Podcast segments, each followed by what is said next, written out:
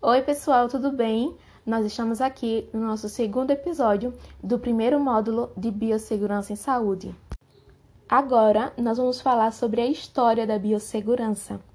A biossegurança, ela já é conhecida em todo o mundo como a probabilidade de um determinado erro acontecer e mesmo sendo um conceito multidisciplinar, ela vai ter maior enfoque para profissionais de área da saúde e principalmente para os que trabalham em laboratório. Como eu falei anteriormente, a gente vai ter um foco na biossegurança para que a contaminação ela seja sempre exceção e nunca o hábito do profissional de saúde. Agora, se nós voltarmos no tempo e pensarmos um pouco na história da biossegurança, é possível nós percebermos que o cuidado que hoje se tem, ele foi construído ao decorrer do tempo. Como nós comentamos no episódio anterior, a biossegurança é sempre uma construção, ela nunca é o fim em si. Nós sempre estamos descobrindo novas coisas. Então, se nós voltarmos lá para os tempos bíblicos, já está descrito que as pessoas, quando estavam infectadas, elas realizavam isolamento daquele grupo de infectados para evitar o contágio por doenças nos indivíduos saudáveis. E assim eles conseguiam, de certa forma, reduzir a disseminação com essa prática. Durante o século XIV, também tinha certas formas que eles começaram a desenvolver para evitar a contaminação. E quando ocorriam epidemias em determinados locais, eles faziam com que os navios, se voltassem com pessoas doentes, eles precisavam ser submetidos a isolamento. E esse isolamento se daria por 40 dias. E é daí que vem a origem da palavra quarentena que nós conhecemos hoje. Antigamente, não existia tanto, tanto cuidado para evitar esse risco da exposição humana ao contágio mas a gente tem alguns registros que mostram tentativas de prevenir o contágio, como alguns registros lá de 1956, quando ocorreu toda a epidemia da peste negra na Europa, muitos médicos e pessoas que cuidavam daqueles pacientes doentes, eles usavam uma vestimenta de proteção, e essa vestimenta era composta por um chapéu, luvas de couro, máscaras e essas dentro dessas máscaras continham ervas aromáticas e essas ervas para eles faziam um efeito antisséptico. Inclusive, vou deixar uma imagem dessa máscara lá no Moodle, tá? Para vocês caso não tenham visto ainda. O conceito de biossegurança, ele foi aí se construindo ao longo do tempo e ele começou a ser mais forte no início de 1970, que foi quando surgiu a engenharia genética.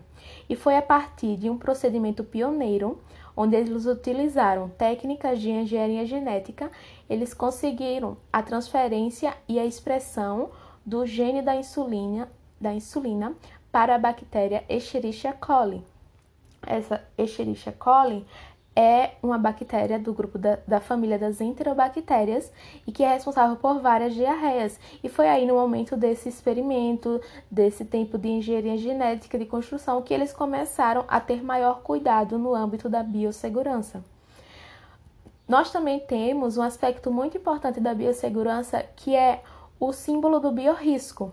Esse símbolo foi criado em 1980 e ele tem a, a, a, finalidade de identificar as áreas de risco e alertar sobre a possibilidade de riscos biológicos.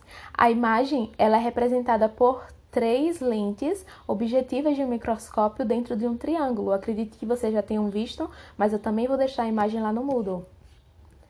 Os primeiros manuais para biossegurança, eles começaram a só ser publicados lá em 1984, quando foi produzido os primeiros códigos de procedimento para minimizar o risco de exposições.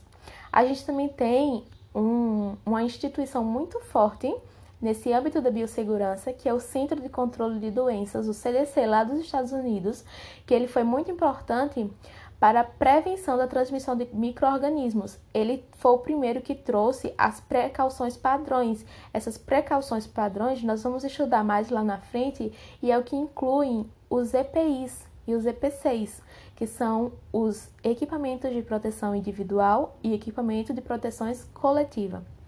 Agora, em se tratando aqui do Brasil, o termo biossegurança ele foi introduzido pela primeira vez por meio da lei número 8.974, que foi instituída lá em 1995. Essa lei já foi atualizada em 2005, agora é, é a lei número 11.105, que é chamada de Lei da Biossegurança. E em fevereiro de 2002, foi criada no Brasil a primeira Comissão de Biossegurança em Saúde. Essa comissão, essa comissão age dentro do Ministério da Saúde e ela trabalha com o objetivo de definir as estratégias de atuação, de avaliação e o acompanhamento de todas as ações de biossegurança, procurando sempre o melhor entendimento com o Ministério da Saúde e com todas as outras instituições que lidem com o tema. E nós vamos comple complementar muito mais dessa aula quando a gente chegar lá no módulo 2, que nós vamos aprender sobre as normas. Quais são as normas envolvidas dentro do âmbito da biossegurança. Então, até o próximo episódio.